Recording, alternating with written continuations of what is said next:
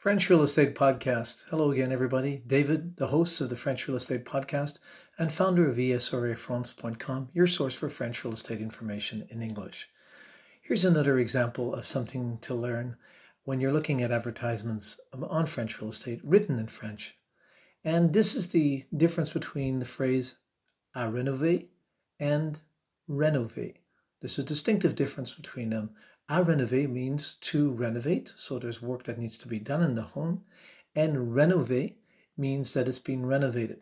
Now, I caution you when you're looking at an advertisement in French real estate, you need to always double check when you contact your English-speaking French real estate agent, you get them to follow up with the agent who wrote the ad in French, or if you're looking at property directly with a homeowner in France, you need to ask them what they mean by the word à rénover and by the word renovate. Now, of course, they mean to renovate and renovated, but you need to know exactly what work needs to be done if it needs to be renovated. That's one thing, and that can be very expensive. You need to get estimates and everything done on that. And the second thing is the idea that if it's renovate, if you look at an advertisement and you read about the apartment and it says renovate, you might think, oh, it's been renovated. Great, I'd like to go see that. However, in my experience, when I was bringing clients to see properties, when I was working in French real estate, the word rénover just means that some work has been done. There's another word that you need to look for, which is, if I pronounce it correctly in French, entièrement. Oh, I hope that's close. Entièrement, which means in English, entirely renovated, which means that for example, the apartment or the house is completely renovated. You need to find out if it's just some renovation or if it's being completely renovated before you take the time to go look at the property. This is because it's not very clear. When you just see the word renovated, it might mean that they just renovated by putting down a new flooring. It might be that they just worked on the bathroom.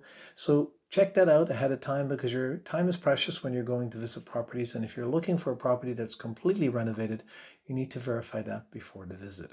This is David, host of the French Real Estate Podcast, encouraging you to check out our website, esreafrance.com, to learn more about the real estate buying process in France. We do have over 1,300 in-depth articles on the website, plus we have 110 tips French Real Estate Buyer's Guide, and you may be aware of that we have 128 videos in our French Real Estate Buyer's Course. That's a newly created course that gives you lots of in-depth information exclusively to the members of the Buyer's Course. Those videos are not available elsewhere online.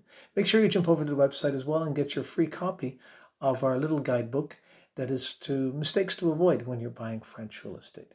This is David, wishing you a very good day. Please subscribe where you heard this podcast and look forward to sharing with you more next time. Bye for now.